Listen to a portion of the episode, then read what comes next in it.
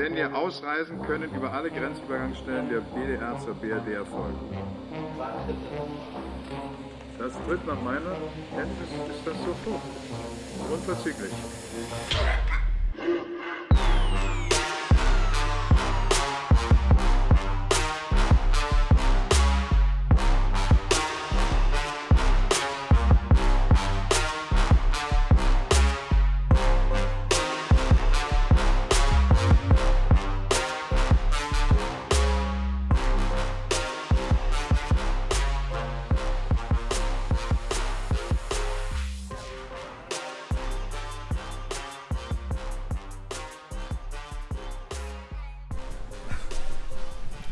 Dann, also wir sind ja quasi aktuell die einzige Institution, die ohne Wartungsintervall liefert. ähm, die Reserven sind aktuell bei uns auch bei achtzig Prozent. Das heißt, wir könnten eigentlich die nächste Lieferung setzen. Wann, lieber Julian? Sofort nach meiner Kenntnis. Ausgezeichnet. Wir sind heute, mittlerweile haben wir ja mehr Sondereditionen als äh, gewöhnliche Folgen. Wir haben heute die Sonderedition, nach meiner Kenntnis ist das live, hier vom Überland Festival in Görlitz. Vor vierhundertfünfzig Menschen. Insgesamt. Ja. Wir versuchen so laut zu sprechen, dass wir auch äh, bis in die Stadt reingehört werden.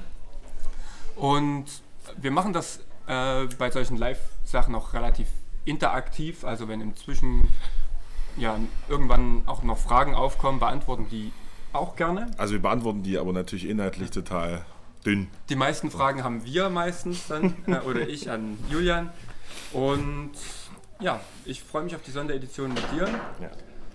Wir sprechen heute, wenn das Thema, das ja sowieso äh, passend ist, über die Entwicklungen im ländlichen Raum, über das, was so passiert. Aktuell stellen wir ja fest, dass wir zwar alle auf Elektroautos umsteigen, aber dass das nur maximal zwei Prozent äh, dessen ist, was wir äh, liefern müssten, um der Umwelt was Gutes zu tun. Viel geht auch in Betongold, also im Bereich Bauindustrie äh, ist viel derzeit Umweltschädliches unterwegs. Und hier im Kühlhaus Görlitz wird das alles ein bisschen anders gemacht, da wird bestehendes Betongold wieder tatsächlich veredelt. Ja, aber das ist ja äh, ein Punkt, den wir, den wir sehen. Ähm, ich meine, wir haben ein wunderbares Festival gesehen am Wochenende, ganz viele Workshops, äh, aber einen bin ich gestolpert, musste lachen, Stadt Land Stuss.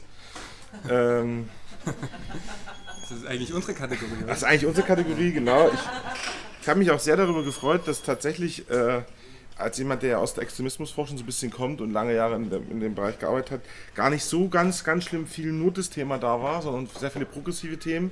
Wir haben ja häufig das Problem bei Leuten, die keine Ahnung haben von politischer Bildung oder die denken, Ahnung zu haben, irgendwie ein Festival aufzustellen, wo ganz viel erzählt werden muss über die AfD und ganz viel erzählt werden muss über die ländliche Raumnahme und über die I B und so, aber wir haben auch ganz andere Themen hier noch abzuwickeln. Ja. Und man muss über die AfD sprechen, man muss auch über die Landnahme in der ländlichen Region der AfD, egal wo in Deutschland sprechen, das trifft ja nicht nur auf Ostdeutschland zu, sondern auch auf Teile von Baden-Württemberg und auch auf Teile von ähm, ländlichen Raum, zum Beispiel in, in, in Nordrhein-Westfalen. Aber ich bin froh, dass es so progressiv vorwärts geht und dass wir über Themen sprechen müssen, die tatsächlich wichtig sind. Mobilität, ländlicher Raum, wir müssen so sprechen über äh, Nahverkehr, ganz aktuell heißes Thema ja, äh, was ja wahrscheinlich ein Ticket von Christian Lindner, das sich hat überzeugen lassen von seinem Kollegen, ja. äh, was kommen soll. Ähm, tatsächlich machen das jetzt andere Länder in der Welt nach. Das, äh, meistens ist es ja nicht so gut von Deutschland, was nachzumachen. In dem Fall muss ich sagen, finde ich das tatsächlich mal innovativ.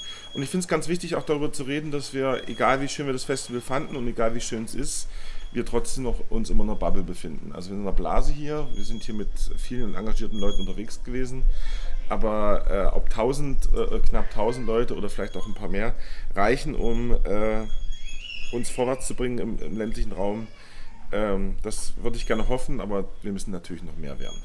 Ja, da hoffe ich ja immer auf den Multiplikatoreffekt, dass dann doch tausend Leute nochmal tausend andere anstecken jeweils. Und dann ist es ja schon eine Bewegung. Also mit Anstecken war ich vorsichtig heutzutage. Das heißt, hat zumindest so einen leichten Touch. Ja. Ja. Wir können ja trotzdem den Inkubationseffekt positiv Den Inkubationseffekt positiv benutzen. Und äh, das heißt, wir machen eigentlich, gerade was solche politischen Themen angeht, keine... Ähm, ja, keine Quarantänezeit, sondern nee. wir ähm, versuchen weiter anzustecken. Und gerade was die Mobilität natürlich angeht, müssen wir uns auch selber im Land Gedanken darüber machen. Also das Ticket ist ein guter Anfang, aber wenn ich jetzt von mir aus zum Beispiel noch ja, versuche, darauf zu verzichten aufs Auto, kommt bei mir das Problem, dass ich erstmal bis zum nächsten Bahnhof eine halbe Stunde irgendwie mit dem Auto fahren muss. Und dann hat sich das schon mit dem Ticket eigentlich relativ erübrigt. Also das heißt, die Konzepte müssen von uns im ländlichen Raum ja selber kommen, weil doch sehr städtisch gedacht wird, was Politik angeht. Ja, also wir haben die, die Leuchtturmpolitik gehabt in den neunziger Jahren, vor allen Dingen in Ostdeutschland. Was man aber sagen muss, was ganz wichtig ist, ich glaube, die Vernetzungseffekte sowohl im öffentlichen Nahverkehr als aber auch hier in äh, Gruppen, gesellschaftlichen Gruppen, die sich engagieren, sind ganz wichtig, denn äh, da muss ich es dann doch nochmal aufgraben. Also äh, wir wissen ja, dass es eine rechte Landnahme tatsächlich gibt in Ostdeutschland, dass gezielt nach Chemnitz, äh, aber auch in die Dörfer gezogen wird, um dort Sachen zu organisieren. Da müssen wir nicht nur schneller sein, sondern wir müssen auch besser sein. Und das ist, ähm, dieses Festival zeigt, dass man nicht nur schneller sein kann als der anderen, sondern dass man auch besser und bessere Konzepte haben kann, um genau diese Menschen abzuholen und auch diese Menschen ein Stück weit wieder äh, zurückzubringen äh, in, in die gesellschaftlichen Mitte, in den Diskurs. Weil wenn wir das nicht schaffen, äh, haben wir das Problem, äh, da können wir so viel anstoßen, wie wir wollen hier, wenn die Leute uns nicht mehr zuhören wollen, weil der Sender-Empfänger kaputt ist. Also die Idee ist, den höre ich eh nicht mehr zu, die treffen sich hier irgendwo auf dem Festival, äh, dann wird ganz laut, wie immer, das kennen wir ja auch von, unserer, von unseren Aktionen, ähm, ganz laut die Geschichte mit, mit Steuern und wer bezahlt das eigentlich und wir bezahlen das und, und, und. Und dann muss man den Leuten klar machen, politische Bildung ist etwas, was nun mal von uns allen bezahlt wird und was eigentlich auch von uns allen gebraucht wird. Und äh, das Festival ist ein guter Ankerpunkt, aber das müssen wir jetzt versuchen, wieder in den Alltag zu tragen. Und äh, viele fordern ja jetzt schon den heißen Herbst und das wird ganz gefährlich aus zweierlei Hinsicht. Auf der einen Seite der heiße Herbst von den Linken gefordert wird, im Sinne der, der Protestkultur, aber auch aufmerksam machen äh, auf ländlichen Raum, auf all das, was passiert ist, auch im, im Sinne vom Ö P N V, aber auch äh, wie es aussieht mit Stromversorgung und Co. Und auf der anderen Seite natürlich der heiße Herbst, der gefordert wird von den empörten Bürgern. Und diese empörten Bürger sollte man nicht unterschätzen, das sind größtenteils, wie oft im Leben, Männer. Mit grauen Haaren, das heißt also, wir haben noch Glück, noch ja. zwei, drei Jahre, dann sind wir auch so, vier vielleicht. Wobei ja gerade äh, bei zumindest der Linkspartei ausgerechnet von einem Mann mit grauen Haaren gefordert wird, sich an den Montagsdemos nicht unbedingt zu beteiligen. Ne? Also der thüringische Ministerpräsident. Der hat ja so eher so rot-graue Haare, würde ich sagen. Das ist ja eher ja. so. Ne? Aber ja, da äh, merkt man auch die Spaltung sowohl in äh, dem Bereich, was so die ja, linken, rechten Bewegungen angeht, die, die der Protest an sich ist ja nie unberechtigt. Nein. Es ist die, die Form und die Art und Weise und auch die, der Übertrag auf einzelne Bewegungen. Und du hast vollkommen recht, solche äh, Orte wie hier auch müssen konzeptionell, also wie hier das Kühlhaus, müssen konzeptionell auch noch mehr an die Politik getragen werden. Denn wir haben zum Beispiel hier im Landkreis Görlitz ja ähm, das neueste Beispiel, dass äh, in der Gemeinde Boxberg gerade äh, Reichsbürger ein anderes, größeres ja. Areal umnutzen für tatsächlich eine ja, antidemokratische Bewegung.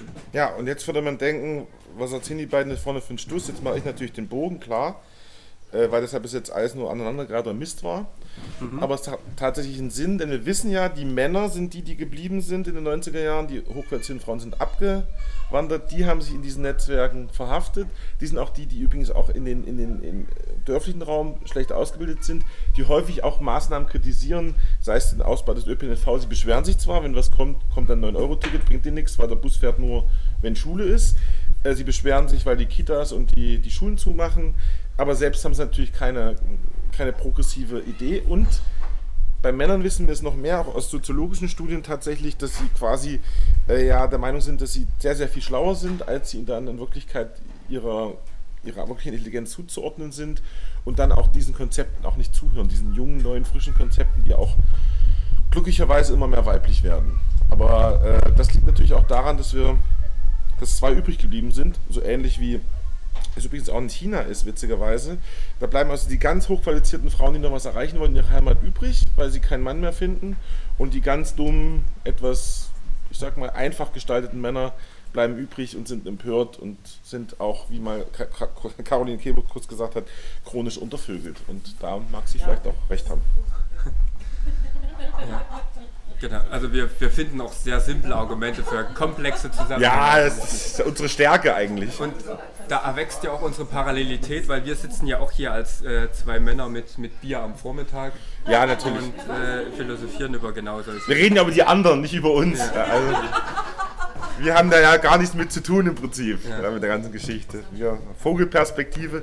Nein, aber ernsthaft, das, das Interessante ist ja, ich habe ähm, jetzt in dem Zusammenhang mit, wieder gemerkt, also ich bin ja nun ein Montagsdemonstrationsgänger als Beobachter dieser Demonstration seit mehreren äh, Monaten, schrägstrich Jahren schon.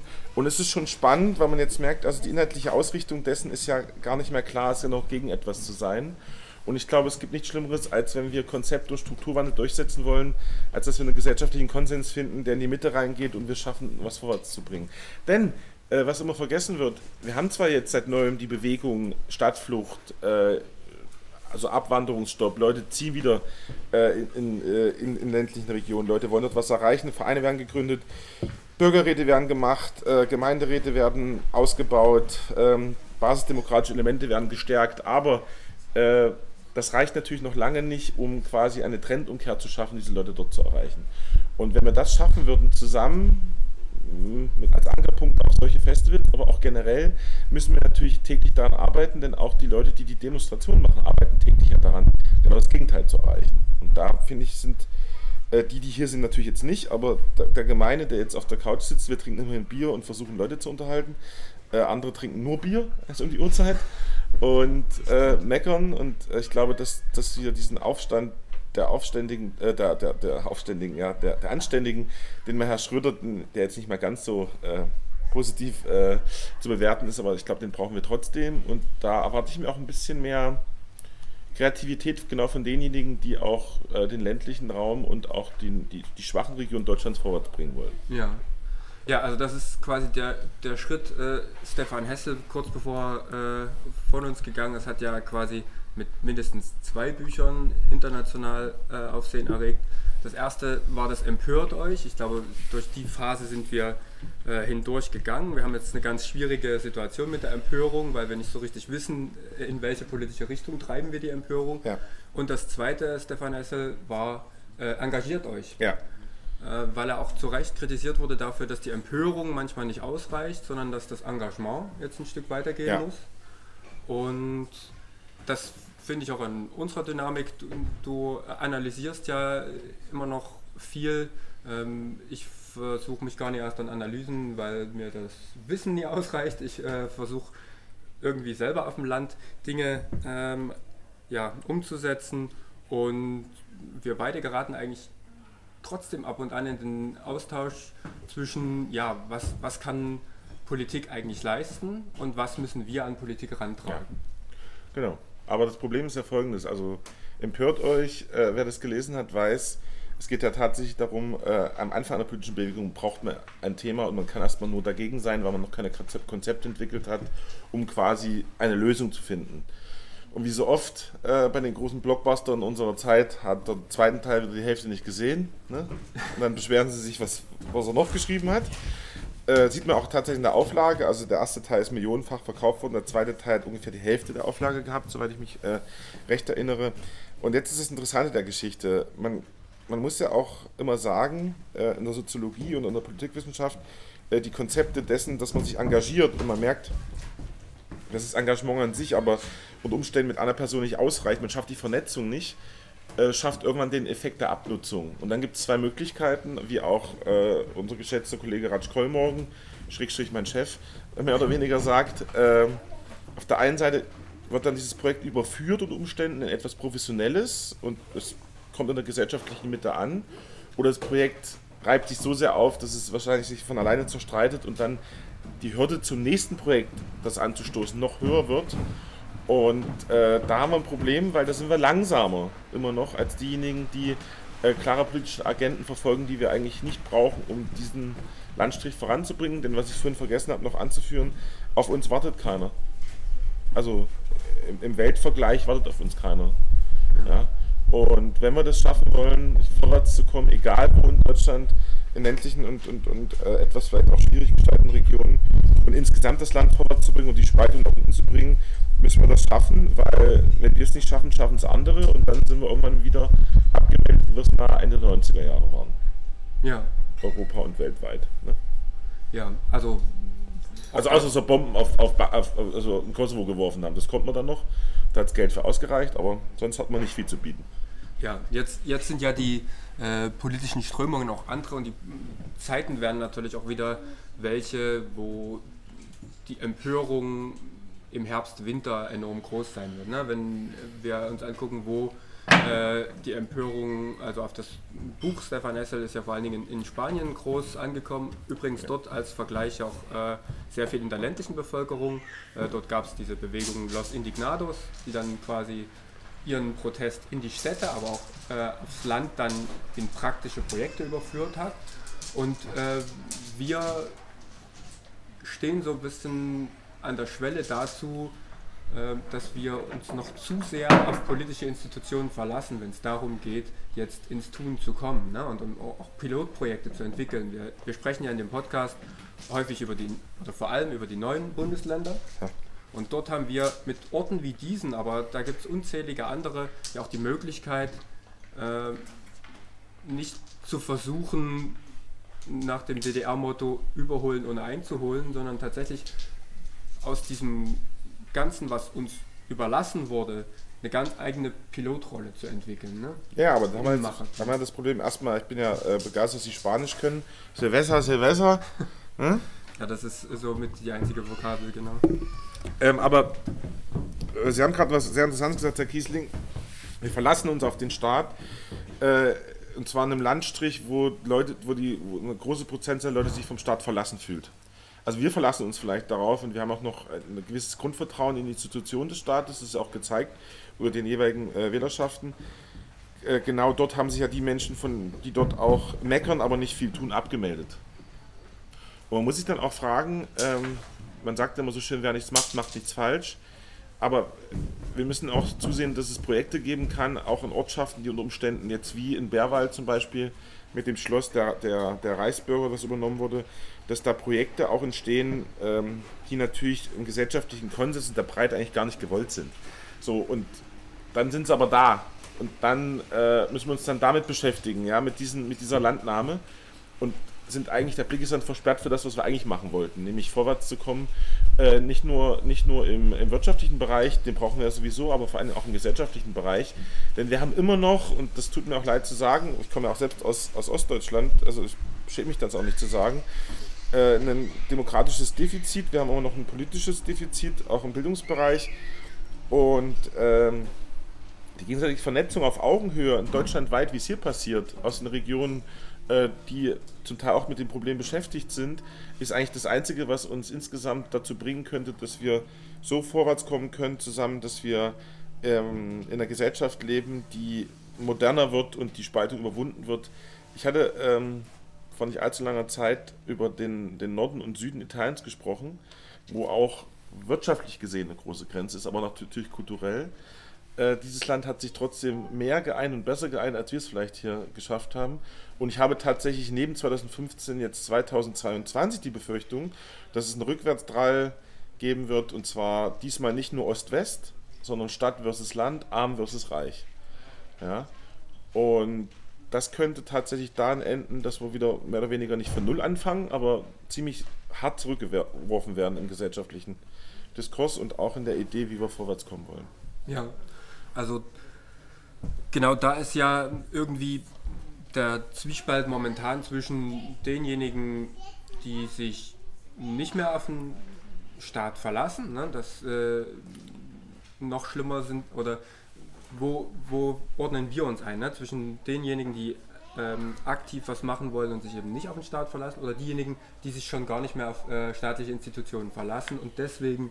Ähm, also nicht, nicht nur nicht verlassen, sondern auch angreifen zum Teil mittlerweile, ja, und genau, wo, unterwandern wollen. Wo dort die Vertrauensbildung also gänzlich gescheitert ist. Ja. Jetzt, ähm, haben wir natürlich was, was man politikwissenschaftlich oder soziologisch beobachten kann, dass wir äh, sehen, dass sich ausgerechnet dieser breite Mittelstand ja teilt in einen Bereich, der fürchterliche Angst hat abzusteigen. Den gibt es vor allen Dingen hier, weil nun mal gerade erst dreißig Jahre vergangen sind, seitdem die Leute sich quasi in Polster aufbauen können. Die stehen also immer noch mit so einem halben Fuß Richtung Abgrund. Und diejenigen, die das unbedingte Bestreben haben, aufzusteigen, ne? Und dazwischen entsteht gerade ein Vakuum, was uns mit der aktuellen politischen Lage natürlich, zumindest mir, große Bedenken macht. Aufstieg bedeutet ja auch immer, dass jemand unter mir ist oder ich jemand überholt habe. Das war zwanzig fünfzehn die Idee der Flüchtlingsbewegung, ganz, ganz wo die Menschen gesagt haben, ich bin besser als die, das heißt, ich, die sind unter mir. Das ist jetzt zum Teil, das dreht sich gerade und das möchte ich in, also beobachte in Ostdeutschland fürchterlich, aber auch in Westdeutschland fängt das an, dass jetzt die Ukrainer quasi diese unsägliche Rolle einnehmen müssen, weil die Menschen das so wollen. Und dann ist natürlich die Frage, ähm, das hat Gregor Gysi mal gesagt, äh, wir müssen nicht beiseite oder nach unten schauen, wenn wir die gesellschaftlichen Probleme angehen wollen, wir müssen nach oben schauen. Ja, also wir haben in dieser Krise Gewinner gehabt, äh, die noch reicher geworden sind, denen es noch besser geht. Und wir haben Verlierer gehabt, die in, in vielfacher Hinsicht abgehangen sind. Ja, und ich glaube, dass ähm, die Leute einfach lieber nach unten oder zur Seite schauen, anstatt nach oben zu schauen. Und zwar nicht neiderfüllt, sondern den Menschen klarzumachen, dass die Verantwortung nach oben hin viel stärker werden muss und die Leute auch in die Pflicht genommen werden müssen. Und da finde ich solche Sätze wie, ja, die gehen ins Ausland oder die bezahlen dann nicht oder wandern ab oder so, das ist, glaube ich, alles Champagnerpolitik. Das, das gefällt mir gar nicht. Und die ersten Leidtragenden sind natürlich die Leute nicht in der Stadt, sondern das sind immer die Leute, die quasi in der Peripherie wohnen. Klar. Genau, wobei jetzt natürlich für diejenigen, die in der Stadt wohnen, das, das Klima noch unerträglicherer wird. Ne? Also der, der Druck wächst vor allen Dingen auf diejenigen, die in äh, Metropolregionen ähm, leben, denn das hat man jetzt schon zu Corona-Zeiten gemerkt, ähm, den Leuten ist die Decke auf den Kopf gefallen, weil natürlich viel, deutlich weniger Platz ist in Metropolen. Und jetzt kommt natürlich noch dazu, dass man sehr stark davon abhängig ist, wie entwickelt sich die Politik, wie entwickelt sich die Energiepolitik, dass man überhaupt lebensfähig ist in einem städtischen Kontext. In dem ländlichen Bereich ähm, sind die Herausforderungen andere. Ja.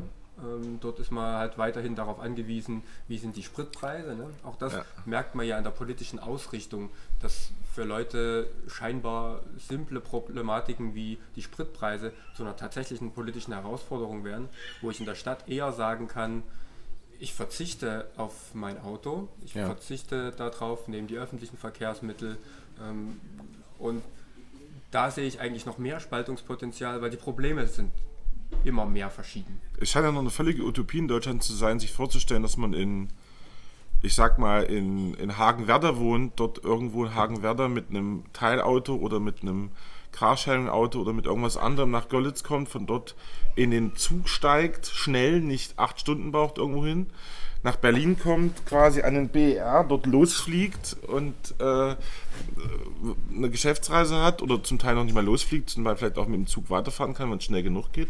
Das wissen wir alles nicht. Und ähm, das ist alles immer so eine Frage, das klingt immer so eine Utopie und alle Leute denken immer, das kann nicht funktionieren, aber das geht in anderen Ländern auch schon längst. Ja, also wenn man da Konzepte in Dänemark sieht oder Konzepte in Schweden sieht, auch in den ländlichen Raum, die das auch progressiv benutzen, ja, anstatt die ganze Zeit äh, sich darüber zu beschweren, dass irgendwie die Kanne jetzt zwei Euro dreißig kostet der Liter und man irgendwie mit fünf Kilometer pro Stunde weniger fährt. Und auf der anderen Seite ist man aber so schizophren und sagt, ja, aber ich, also Tempolimit will ich da nicht. Also ja, dann verbrauche ich halt achtundzwanzig Liter bei zweihundertachtzig Kilometer pro Stunde auf der halb gewellten Straße, ja, die demnächst ein, einsinkt. Du weißt, ich fahre so zum Beispiel. Du fährst zum Beispiel so, aber du hast dich noch nicht in meiner Anwesenheit über Spritpreise beschwert, deswegen ist mir das ziemlich egal. Das ist halt ja die, die Premiere gewesen. Aber ähm, ja, zwischen uns beiden ist ja auch immer noch der Unterschied, äh, du versuchst auch ein Verständnis zu entwickeln für äh, diejenigen, die jetzt Entscheidungsträger sein müssen, ne, in, in diesen Zeiten. Äh, ich bin darüber schon hinaus. Ich bin, glaube ich, von uns beiden mehr der, der äh, Systemkritiker. Du hast mehr Street Credibility als ich. Ja, das sehe ich das, schon. Ja, ja, genau. Be- zumindest bevor ich aufgestiegen bin gesellschaftlich.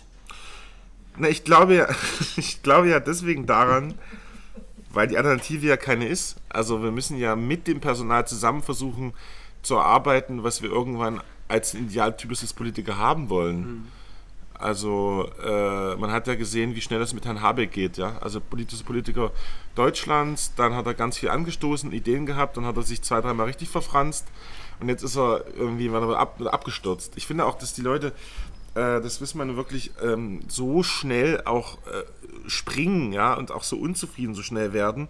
Äh, ich meine, wenn man sich das mal umgedreht vorstellt, wenn jemand an der Arbeit äh, und viele Deutsche oder auch andere Menschen arbeiten so, weil Menschen machen Fehler bei der Arbeit. Ähm, wenn dann sofort der Chef sagen würde, hier, du, nach einem Fehler hier, du musst, wirst in den Keller versetzt, kannst du noch Brief, Brief, Briefmarken stempeln oder was, äh, würden die Leute sagen, ne, was denn, ich habe jetzt zehn Jahre gut gearbeitet und acht Jahre, ich habe mich da die ganze Zeit engagiert, nee, das zählt ja aber alles nicht.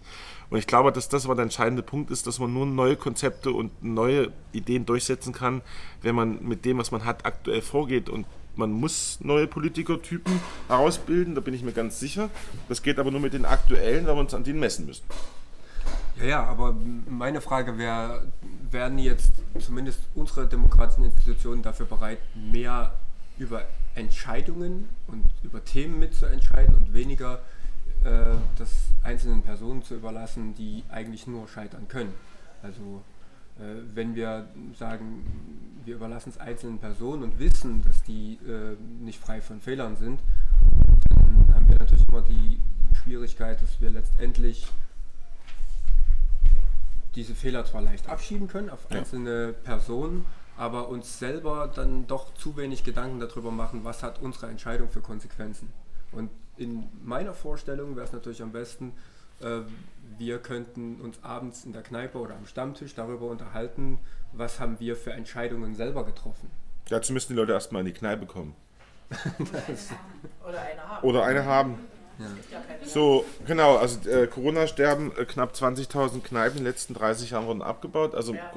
Kommst du dann quasi mit dem Schulbus, mit dem letzten, ja. fünfzehn Uhr rum, fährst in Rothenburg los, um dann quasi rein zu swipen nach Görlitz rein, um gegen siebzehn Uhr im Schwan mal nach einem Bier zu fragen und dann auch zu fragen, ob du gleich dort schlafen kannst, weil zurück kommst du ja nicht mehr. Und man muss in Görlitz wissen, mit Görlitz, mit, Görlitz mit dem Taxi muss man wissen, da ruft man manchmal an, da geht, also ne, heute klappt's nicht. Habe ich mal, also kann ich, also tatsächlich, ich habe vor ein paar Wochen bei einer Hochzeit, also ich bin also nebenberuflich Hochzeitsredner, bei einer Hochzeit gesprochen in, in äh, Wilsdruf, musste also mit dem Zug fahren. Und äh, da rief ich da an, ich sage, ich habe für zehn Uhr dreißig ein Taxi bestellt. Ja, das sehe ich. Aber das wird heute nichts. Sag ich, naja, gut, okay. Also was war die Idee von dem Taxi? Ne? Also es ist flexibel, man kommt irgendwo dorthin, wo man selber nicht hinkommt und man hat einen Zugriff auf diese Möglichkeit. Aber gut, äh, deswegen sage ich, also da müssen erstmal in die Kneipe kommen. Zurück, dann kommen sie ja sowieso nicht mehr.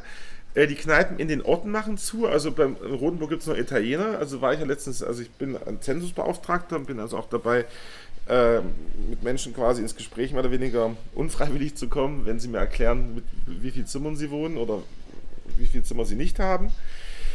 Und ich glaube, das ist der entscheidende Punkt, ja. Also äh, du sprichst über mehr Mitentscheidung und das finde ich auch richtig, aber die mehr Mitentscheidung muss ja auch kommen, dass ich auch sicherstellen kann, dass Leute sich informieren, um auch wirklich qualifiziert mitentscheiden zu können. Das ist bei der Wahl was anderes. Bei der Wahl muss ich akzeptieren, dass jeder die gleiche Stimme hat, weil es so vorgesehen ist. Ich finde aber bei Vereinen und bei, vor allem bei Initiativen müsste es auch so sein, dass die Leute neben den, der Quantität auch qualitativ unterwegs sind und wirklich gut informiert werden. Und das ist ein Punkt, den wir ganz viel, äh, vor allen Dingen im ländlichen Raum, deswegen brauchen, weil dort die Projekte innovativer sein müssen als in der Stadt. Also ähm, Leute zurückzuholen, äh, Leute zu binden, ist sehr viel schwieriger, als Leute davon abzuhalten, zurückzuziehen oder irgendwo hinzuziehen. In die Stadt zieht jeder irgendwann, wenn er das will und wenn er die Möglichkeit äh, hat oder einen besseren Job hat oder wie auch immer. Äh, zurück dahin, wo er herkommt, zieht er vor allen Dingen aufgrund des Heimatgefühls und des Gedankens dessen, wenn er dort herkommt oder wenn er dort irgendwas erwartet, was besser ist, als dort, was ihn gerade erwartet. Und da brauchen wir genau solche Konzepte, da brauchen wir neue, neue Kneipen unter Umständen, bürgergeführte Geschichten, wir brauchen äh, neue Zusammenkünfte, wir brauchen, die Leute müssen dorthin kommen können, wir müssen uns flexibel gestalten. Ich meine, es gibt jetzt in einigen Regionen, ich weiß nicht, ob Sie das kennen, gibt es diese sogenannten Mitfahrbänke. Ja. Das ist ganz nett, das finde ich auch schön, da wird sich beschwert, der Staat ist dafür verantwortlich. Naja, aber man kann natürlich auch aus der Gesellschaft heraus Druck machen und dem Staat zeigen, das funktioniert. Aber genau das meine ich ja. Wir, die meisten Sachen, die sich im Positiven entwickeln, vor allem im ländlichen Raum, kommen ja aus als äh, Bottom-up-Prinzip. Ne? Das ist was, was aus der Bürgerschaft heraus entwickelt ja. wird, äh, konzeptionell. Und dann versickert es aber meistens da, wo es dann die politische Beteiligung bräuchte. Genau, oder warum fährt der Bus manchmal immer vorbei und ich bin tatsächlich pünktlich und anstatt anzuhalten, sagen, guten Tag, lacht er mich noch an und sagt, du bist zu spät. Ja, also mehr ins Gesicht geht's halt nicht. Oder äh, man merkt halt, oder man fragt irgendwie nach Schienenersatzverkehr oder so und man wird ange, an, an, angeschissen. Dabei sind wir doch froh, wenn wir alle zusammen irgendwie da in, diese, in diesen Zug da und in diesen Bus da reinpassen. Und ich glaube, das sind Konzepte, die wir überdenken sollten, aber ich glaube vor allen Dingen ist wichtig, dass wir verstehen, dass wenn wir die Konzepte anfangen zu überdenken, dass wir uns auch ein bisschen Zeit lassen. Weil was Stéphane Hessel auch gesagt hat, ist neben Empört euch, bei dem Buch engagiert euch, dass man die Zeit lassen muss, um auch Sachen auszuarbeiten und zu überdenken. Und da ist natürlich, die sozialen Medien äh, sind da ein, also ein fürchterlicher Brennstoff, in, also ein explosiver Brennstoff in die falsche Richtung. Und ich glaube, das geht uns vor allem deswegen an, weil die mühevolle Arbeit, die hier gemacht wird zum Beispiel, ja, an diesem Wochenende, äh, kann sich innerhalb von einem Tag mit irgendeinem kleinen Skandal, der unter Umständen sogar gefaked ist oder unter Umständen auch inszeniert ist, kann sich komplett egalisieren. Mhm. Ne? Und wir müssen auch den Leuten wieder erklären, das braucht Zeit und gut Ding will Weile haben. Ne? Ich weiß nicht, wie es Ihnen geht, Herr Gysi, ich bin schon ein bisschen geistig erschöpft, muss ich sagen. Vielleicht wollen wir das Publikum mal ein bisschen mit einbinden. Ja, gerne. Also wir haben äh, jetzt viel im Zwiegespräch geführt. Da hinten die Nummer vierhundertfünfzig. Das wird oben angezeigt. Applaus. Ich sehe es gar nicht so richtig. Nein, aber vielleicht, äh, ohne jetzt quasi einfach so den Happen hinzuwerfen, äh, vielleicht machen wir so eine... was so sonntagsmäßig normal ist, vielleicht auch einen kleinen Zusammenhang oder Zusammenfassung ihrerseits, eurerseits und wie es ihr so fandet und was so los war und vielleicht kommen wir dann nochmal ins Gespräch zu ein, zwei Themen, die uns auch umtreiben. Ja, und was vielleicht die politischen Herausforderungen sind, vor allem genau. in, in unserer Gegend. Ja. Ja. Bitte. Ne, neben dem Bus aus Rothenburg. Oder Taxi offensichtlich. Taxi fände ich auch interessant. Ich bin ein bisschen zu spät gekommen, dafür da macht nichts. Inha- inhaltlich hat sich da nicht viel getan, okay. Die ersten aber ich Minuten. Wollte, ich bin äh, irgendwie, also äh, du kommst aus äh, Görlitz und Umkreis? Ich komme aus Thüringen. Ach, aus Thüringen, woher denn? Aus Friedrichroda. Ach, aus Friedrichroda, ich komme ja. aus Jena. Sehr schön, da habe ich studiert, unter anderem. Ja. Und äh, du kommst von wo? Ähm, ich komme aus dem Erzgebirge, also aus dem Tor zum Erzgebirge, aus Freiberg. Ah, okay. Genau. Er hat das Wort Höllen vergessen vorher zu sagen, aus dem Höllentor. Je, je weiter man ins Gebirge ja, kommt, desto... Ja. Ja. Genau, richtig. Ja. Das ist das okay. ein Aushängeschild von und zwei. Was ist euer Hintergrund? Er hat studiert und macht jetzt Projekte, oder? Äh? Nee, also unsere Hintergründe, er auch, aber also ich habe Politik studiert äh, in Jena, Bachelor und Master Verfassung. Also ich bin Verfassungsspezialist quasi auf politischer Ebene in Dresden. Und bin jetzt hier an der Uni unter anderem engagiert, mache ein großes Projekt zum Thema den, der Montagsdemonstration und den AfD-Geschichten. Ah, bei Herrn Kollmorgen habe ich schon gehört. Bei Raj, genau, unter anderem und bei der neuen Professorin Nadine Jukschak. Genau, die war bestimmt am Wochenende auch mal da. Ist das Polen? Nee, ich wüsste nicht, wäre mir nicht bekannt. Okay. Kann sie ja mal fragen. Okay. Ja, genau. Und äh, ich habe auch Politik studiert, aber ich bin kein Spezialist. Was für, wirklich kein Spezialist, für irgendwas bist du doch Spezialist, sonst würdest du dann sitzen. Ja, ne, wir machen das ja aus, dem, äh, aus der Motivation heraus, irgendwie auch politisches Interesse wieder zu bewegen, da wo eigentlich ja, politisches Interesse mehr oder weniger versiegt ist. Das war so die Überlegung dessen, dass Das war wir, deine Überlegung, ja? Ja. Und du hast mich motiviert tatsächlich? Ja. Du warst. Mittlerweile bist du motiviert. Seit einem genau. Jahr, genau. Ja. Okay. Genau, wir hatten jetzt... Und äh, du bist quasi gerade live dabei. Ja, finde ich gut. Find ich gut. Ja. Weil Podcast höre ich nicht, aber äh, so habe ich jetzt mal... Ab jetzt. Genau. Ab jetzt. Auch das ist ein Teil unseres Podcasts, dass wir überhaupt erstmal über das Format ein Stück weit äh, ja, noch mehr Aufmerksamkeit okay. bekommen. Genau. Genau, und wir waren jetzt ein Jahr unterwegs, unter anderem haben wir auch unseren beliebten, begehrten und etwas äh, opportunistischen M P getroffen. Herrn Kretschmer vor ein paar Wochen, Herrn Gysi haben wir schon getroffen, Frau Göring-Eckert haben wir schon getroffen. Äh, jetzt ist aber, weil wir das politische Gespräch irgendwann dann über hatten, ist jetzt im Herbst der Plan und nächsten Frühjahr ist es auch schon durch. Dann waren wir im Sommer unterwegs zu einer Tour und, ähm, in Sachsen und im Herbst ist das Thema Wer ist das Volk? Wir werden also ganz viel mit Leuten sprechen, also Äh, Clemens hat es mal nach einer Flasche Wein gesagt, wobei hier Kinder anwesend sind, deswegen kann ich das jetzt leider nicht sagen. Ähm, sag mal, von der Arbeiterin im, im etwas glitschigeren Milieu bis hin zum Professor wollen wir alle auf die Bühne holen, mit ihnen genau über die Vision, Utopie und auch ein Stück weit Dystop- Dystopie Ostdeutschland sprechen. Äh, das machen wir jetzt im, im Herbst und im Frühjahr. Genau. Also ihr könnt auch sehr gerne die... Schon festgelegt? Bitte? Nee, äh, wir waren jetzt, ähm, wir waren jetzt, im Sommer ist es so, also im Sommer waren wir für die Landeszentrale unterwegs, für politische Bildung, sächsische. Genau, für die sächsische. Und äh, da ist es so, die haben ein Projekt, das heißt Kontrovers vor Ort. Da haben die Volkshochschulen die Möglichkeit, ähm, das, also uns zu buchen, als Projekt quasi. Äh, die müssen nichts weiter machen, außer die Location stellen. Und alles andere, um alles andere kümmert sich dann die Landeszentrale für politische Bildung. Wir waren in... Äh, Annaberg, nee, da waren wir, da war ich alleine. Wir waren in ähm, Ostritz, Zittau, Weißwasser, Görlitz, Plauen. Zwenkau, Plauen. Ja, genau, da waren wir. Und wir haben jetzt noch einen Nachholtermin mit Frau Köpping in Bonner und mit Frau Klepsch wahrscheinlich in, ähm, in der Sächsischen Schweiz, genau. Dann ist die Staffel quasi vorbei. Und dann werden wir nächstes Jahr so ähnlich wieder wahrscheinlich West- und Ostsachsen bespielen. Genau. Also gebt uns auch gerne Themen mit, falls wir irgendwas mittragen sollen an diejenigen, die vielleicht auch nochmal...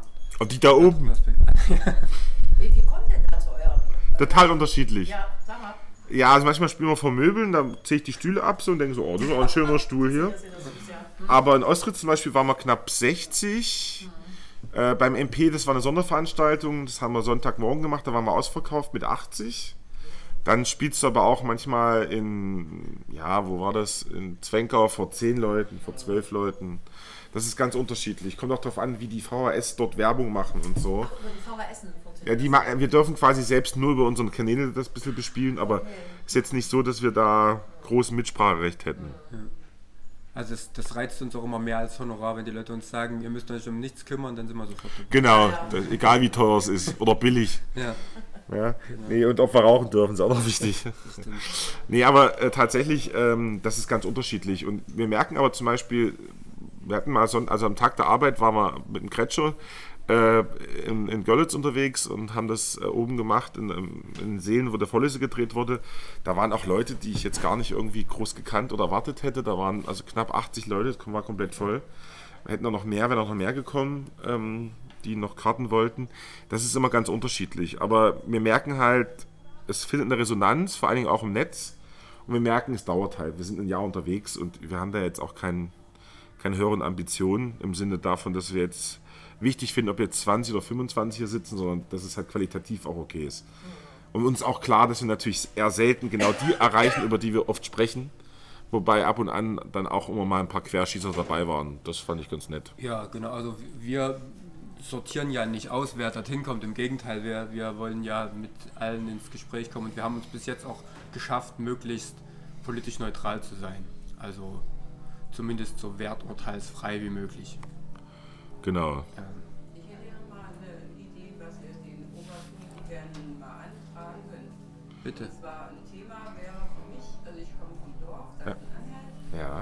Äh, was haben Sie denn auch auf der Idee, um die kommunale Selbstverwaltung wiederherzustellen? Das finde ich ein Schlüsselthema für alle Demokratieentwicklung, für alles Mögliche. Es ist einfach. Und da gibt es, ich kann nirgendwo erkennen, dass die Bürokratie abgeschafft wird und dass die Kommunen wieder selbstverwaltend sind. Das sind sie zurzeit nicht. Das, das ist völlig korrekt. Und was, also eine Aushebelung der Demokratie zurzeit und das ist ganz gefährlich. Das ist gefährlich und was ich dazu sagen will, was ich ganz interessant und wichtig finde, das haben wir jetzt in Sachsen erlebt, äh, zu den Landratswahlen. Es war ja früher so, äh, wenn du mal schaust, wenn du mal die, die Deutschlandkarte dir anguckst, das Durchschnittsalter der Landräte ist, ich glaube, dreiundfünfzig oder vierundfünfzig. Das sind acht, achtundachtzig, sechsundachtzig Prozent Männer. Und wenn man jetzt mal die, die, die politischen Karrieren dieser Leute durchgeht, dann sieht man, das sind alles größtenteils Leute, die äh, in ihren dreißigern, vierzigern nach oben kommen wollten in der Politik, gemerkt haben, das wird eng und dann so abgeschoben wurden auf Posten. Wir haben das erste Mal jetzt gesehen in Sachsen, und Personen und Politik gehört nun mal zusammen, dass sich dort Leute beworben haben, unter anderem hier im Land, Landkreis Stefan Meyer, äh, dein Lieblingsfreund äh, in Mittelsachsen, wie heißt er? Ich vergesse seinen Namen immer. Der ist ja mittlerweile bekannter. Das ist ja der. Jetzt sind wir auch ohne Kinder, das ist ja der Pornostar der Politik, das ist der Kommunalpolitik. Genau, und äh, da hat man aber gemerkt, das geht vorwärts. Und ich glaube, äh, Sachsen-Anhalt, das sind auch lange Perioden, immer eine sechs Jahre und so. Ich glaube, wenn wir das schaffen, sieben bei Ihnen, okay, das ist ja immer unterschiedlich. Es gibt ja auch in Hessen sind es sechs, fünf manchmal. Ähm, es ist ganz wichtig, über diese Personen, dass dieses Amt wieder klar wird, dass das ein Amt ist, das wichtig ist, unglaublich wichtig ist und das, was Gestaltungswillen zeigen muss und Leute dorthin kommen, und da bin ich wieder bei dem Thema, was wir vorhin hatten, Idealtypus Politiker, dass wir Leute dorthin kriegen, die genau das verwirklichen und das auch so sehen. Und das ist ein Punkt. Und der andere Punkt ist, wir haben es in Deutschland nicht geschafft, in den letzten dreißig Jahren oder zwanzig Jahren, das Thema war so nach zehn Jahren dann zu Ende, vor allem in Ostdeutschland, über Föderalismus nochmal genau zu reden. Es wird ja immer verzwackter, und das Problem ist ja, ähm, wir merken ja auch, dass wir international bei einigen Themen gar nicht mitkommen, wenn wir über Bildung und so sprechen. Äh, wir merken, dass wir das mit dem Ausbau nicht hinkriegen von den, von den Breitbandnetzen. Wir kriegen die, die Straßenreinigung zum Teil nicht hin. Wir haben Ausfälle von Licht gehabt in, in Görlitz, drei Tage, wo wir durch das Dunkel gestapft sind, gefühlt. Jetzt ist es ja, ja von Vorteil. Jetzt ist es mit Absicht. Jetzt war es, genau. Ja. Ja, genau, Vorrat oder gewesen. Haben wir mal getestet, wie es ist. Und das Geld war dann die Armen verteilt, also die versucht haben, es von den Reichen zu nehmen, wenn es dunkel war. Aber ich glaube, genau das ist der Punkt, und da gebe ich dir total recht. Das Problem ist, das ist etwas, was wir festgestellt haben, Äh, im Off sind die Politiker alle ziemlich nett. Also, außer Gregor Gysi, der war. Ich ja. bin kein großer Fan von ihm gewesen, nachdem ich ihn kennengelernt habe, aber äh, Göring-Eckert und äh, Kretschmer, wir hatten ja aber auch Herrn Mayer und so da. Äh, aber sobald die Lampe angeht, merkst du Politikersprech, Politikersprech, Politikersprech. Ja. Und auf der einen Seite kann ich es verstehen, weil sie unter so einem Druck sind, die werden zitiert, die Leute sind da, sie werden wild ausgeschnitten, rausgeschnitten, ausgeschnitten, alles Mögliche. Ja.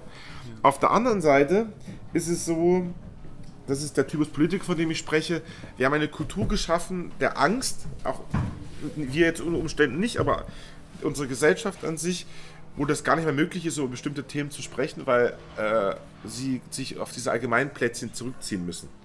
Und das ist ein Punkt, den wir natürlich zusammen angehen müssen. Und ich meine, ganz ehrlich, ich hätte auch keinen Bock mehr, wenn ich die ganze Zeit nur Morddrohungen bekomme. Und wir wissen ja auch, dass es ja auch umgesetzt werden kann, wie wir bei Herrn Lübcke gesehen haben, unter anderem. Genau, aber deswegen meine ich ja, wäre es ja ein Fortschritt, weniger auf Personen zu hoffen und mehr auf die Themen, die man in der Gemeinschaft nach vorne treibt. Ja, aber dann sind die Personen intersubjektiv interessant. Das heißt also, jemand, der ein Thema von dem Thema anwandt, das vorwärts bringen will, mit dem, der sich aber vernetzt, der ein anderes Thema vorwärts bringen will. Das heißt, wir brauchen es auf breitere Schultern mit Leuten, die mehr Ahnung haben, mehr Expertise haben und die Lust an Politik haben. Und das ist ein Problem. Genau. Charlie, willst du auch nochmal auftreten, oder? Gut. Ja. Ich habe nochmal eine Frage. Ähm, ihr habt, du hast, glaube ich, davon gesprochen, dass die Ostdeutschen ein Demokratiedefizit haben. Das freut mich, ich bin aber nicht fertig. Ähm, ähm, das würde die Ostdeutschen sehr freuen, das zu hören. Total. Ähm, das ist der erste Punkt. Wenn ihr also die Ostdeutsche erreichen wollt, kann ich euch nur beglückwünschen zu dieser These. Und ähm, ich würde aber auch gerne mal wissen, äh, welche Demokratie, welches Demokratieverständnis ihr dem zugrunde legt, weil ähm, äh, es gibt ja mehrere Ausführungen von Demokratie. Also wenn man sich die ganze Geschichte mal anguckt, ähm, ist es denn ausschließlich das westdeutsche Muster, was durch westdeutsche Institutionen repräsentiert wird, ja. äh, die ihr da äh, im Auge habt, wo die Ostdeutschen nicht so ganz kompatibel sind, ja. eurer Meinung nach? Dann kann ich nur sagen, meine Erfahrung ist es nicht, also ich habe, äh, oder ich würde anders sagen, mein, äh, die Verweigerung bestimmten Institutionen gegenüber äh, hat damit zu tun, dass sie dem Ostdeu der ostdeutschen Lebensrealität äh, fremd gegenüberstehen. Äh, zum Beispiel die Landeszentralen für politische Bildung treffen oft nicht den Nerv oder andere politische Bilder, Bildner, ja. weil die nämlich die westlichen Vorstellungen, auch die evangelischen Akademien äh, sind ja in der oh ja. Krise, kommt keiner mehr äh, hin zu ihren äh, Veranstaltungen. Predigen fast schon. Was? Das sind ja keine Veranstaltungen, das sind ja zum Teil auch, Pre also wird ja fast schon demokratisch gepredigt so. Ja, von, von einer das ist so ein, genau, und Demokratie zu predigen ist ja, ja noch keine, äh, ist, ist ja, ja noch kein demokratischer Akt. Ja. Äh, deswegen äh, würde ich gerne mal wissen, äh, warum ihr diese These, äh, die ich äh, die Mainstream, äh, als Mainstream-These bezeichnen würde ja. und die aus dem Westen exportiert ja. ist, würde ich auch gleich noch dazu sagen, äh, warum ihr die Äh, reproduziert. Ja, das ist eine gute Sache, äh, mich das zu fragen. Machst ähm, du erst die Spezialistenmeinung und dann ja. sage ich noch was in Allgemeinplätzen. Ja, das wäre schon schön. Ja. Ähm, also, ich gehe von einem anderen Punkt aus. Ich gehe von dem Vertrauenspunkt aus. Also Demokratie hat ja viel mit Vertrauen zu tun. Das Vertrauen wurde massiv gestört in den neunziger Jahren. Enttäuscht. Enttäuscht, Schärfen, gestört, Schärfen, enttäuscht. enttäuscht. Aber doch nicht nur in den neunziger. Nee, sicher. Nein, aber... Man muss sich ja, aber im Osten vor allen Dingen, ne? Selbst, selbstverständlich, aber wenn man jetzt den Kombinationspunkt mal guckt, bis eins Komma zweiundneunzig, wenn man sich die, die Treuhandgeschichte mal anschaut, also diese massive, die massive Versprechen, ja. die gegeben wurden, dann die, dann die Idee, es dauert ein paar Jahre nur, ja, maximal ein paar Jahre, dann ist ja was passiert, was ich keinem vorwerfen kann. Übrigens weder meinen Eltern vorwerfen möchte, noch irgendjemand, der hier sitzt. Dann hat man ja auch ein Stück weit eine Erwartung, die dann kommt. Und es war ja auch die Idee von Kohl, viel, also man, man sagte immer, er hatte zwei Amtszeiten, also quasi bis neunzig. Und dann hat er vierundneunzig hat er es nochmal rübergeschleppt mit seinem Ergebnis, weil alle dachten, jetzt kommt's bald.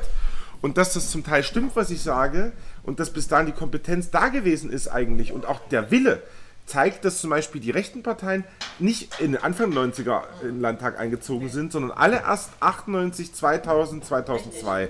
Also erst als die Enttäuschung da war, manifestiert hat. Und jetzt ist das Defizit in, auch in der Idee von, eines Vertrauensdefizits gedacht, genau. nämlich der Idee, sobald eine Krise kommt und man mit dem System noch etwas fremdelt, das hat man bei Corona gesehen, hat man bei den Hartz-vier-Gesetzen zweitausendfünf gesehen und hat man äh, bei der äh, Flüchtlingsbewegung gesehen. Dann wird sich abgekehrt von der Geschichte und jetzt kommt es interessant. Ich gehe sogar weiter. Äh, das Demokratiedefizit, dem ich in Ostdeutschland unterstelle, unterstelle ich als Demokratieverdruss und ein Stück weit Fallout auch den Westdeutschen, weil wir es nicht mehr geschafft haben, aufgrund der Politikertypus, von dem ich gesprochen habe, Demokratie sexy zu erhalten.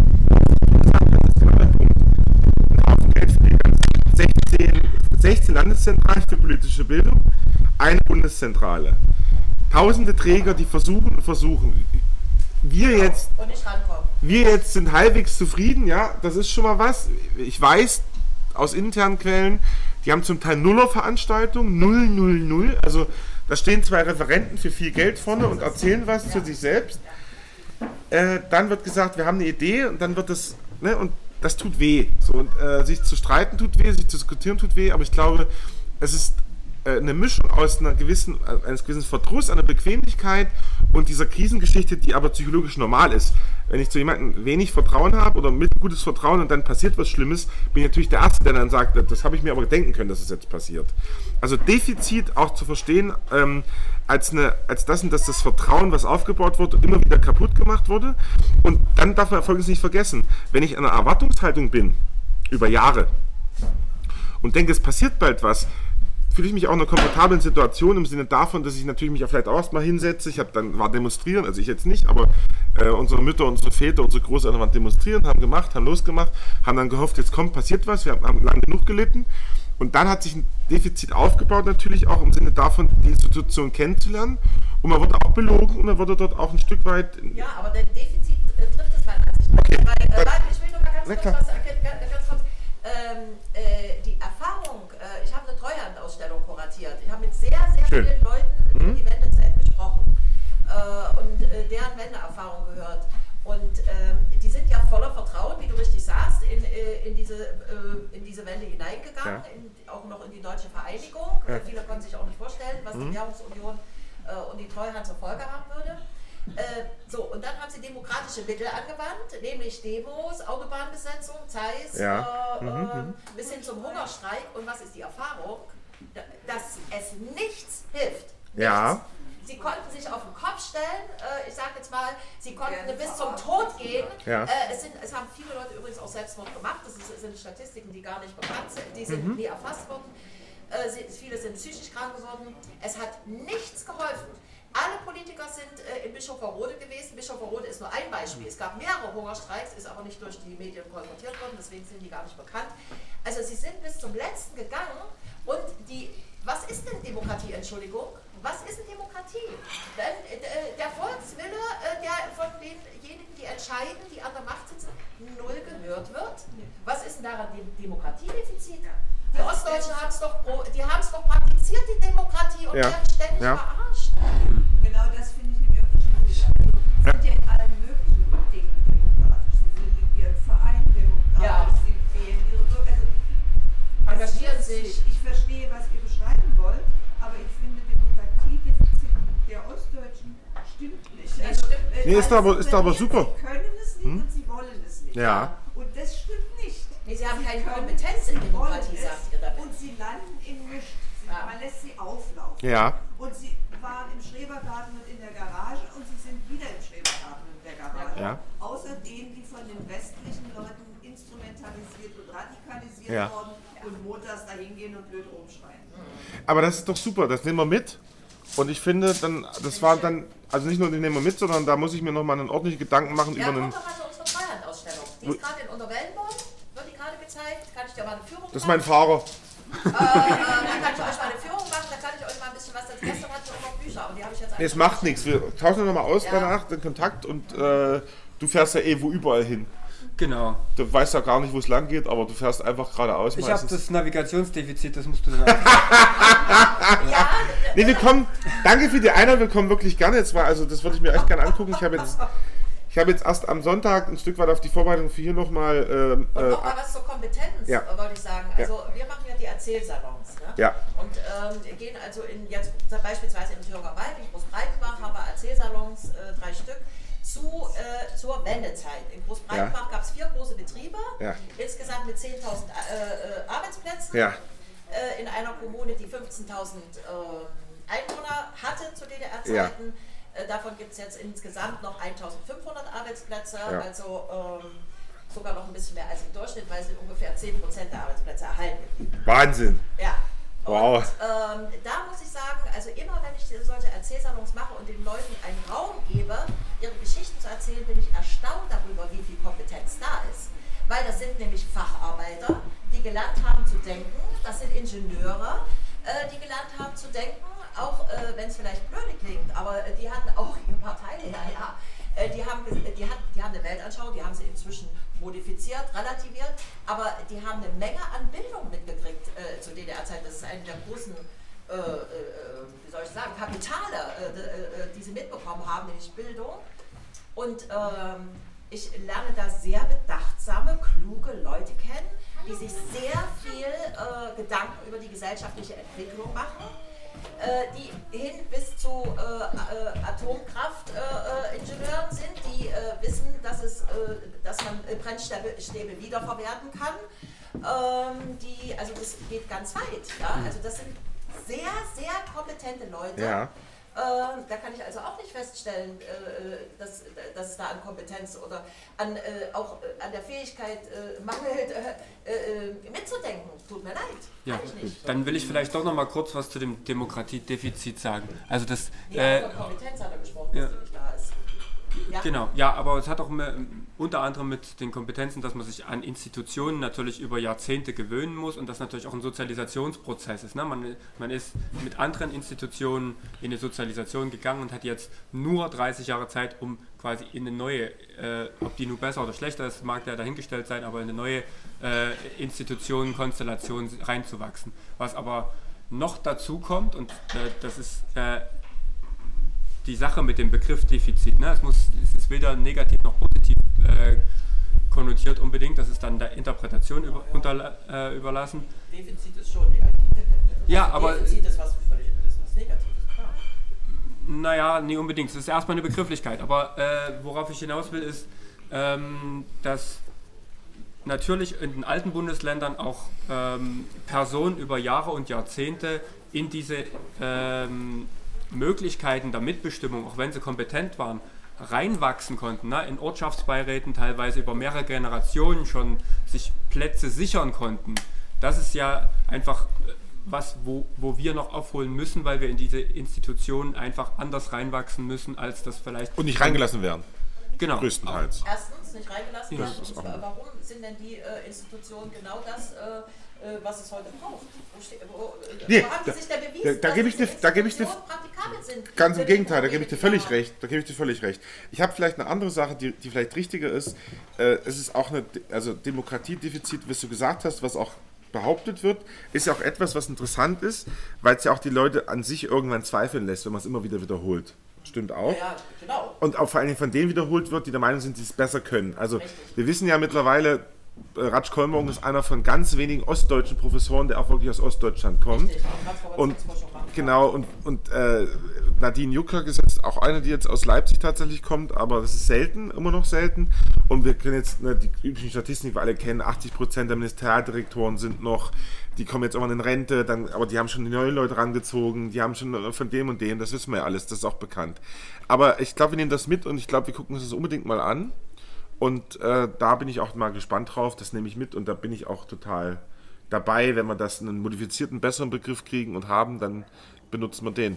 Ja, und an welchen Ort wir das mit hinnehmen, ähm, wird bald bekannt gegeben. Wir sind noch kurz in der Sommerpause und dann bis dahin. Machen wir Schluss heute. Ciao. Glück auf und vielen Dank. Danke.